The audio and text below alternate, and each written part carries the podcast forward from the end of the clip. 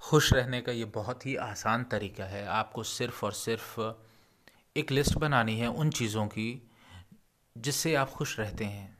Miss, मिसाल के तौर पे हो सकता है आप जब स्पिरिचुअल माहौल में रहते हैं तो बहुत खुश रहते हैं।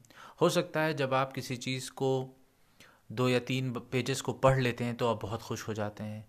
हो सकता है आप किसी पुराने दोस्त से आधा घंटा बात करने के बाद बहुत खुश रहते हैं। हो सकता है जब आप एक्सरसाइज कर लेते हैं, अच्छे से पानी पी लेते हैं, तब आप बहुत खुश रहते हैं। आपको वो एक लिस्ट बनानी होगी, वो एक सूची बनानी होगी कि किन चीज़ों से आप खुश रहते हैं। जब आप ये बना लें तो कोशिश करिए इन चीज़ों को अपने दिन में ज़्यादा बार रिपीट करिए और इस तरीके से आपकी ज़िंदगी में खुशी ज़्यादा रहेगी। आज के लिए इतना ही। आपसे फिर मुलाकात करूँगा बहुत जल्द।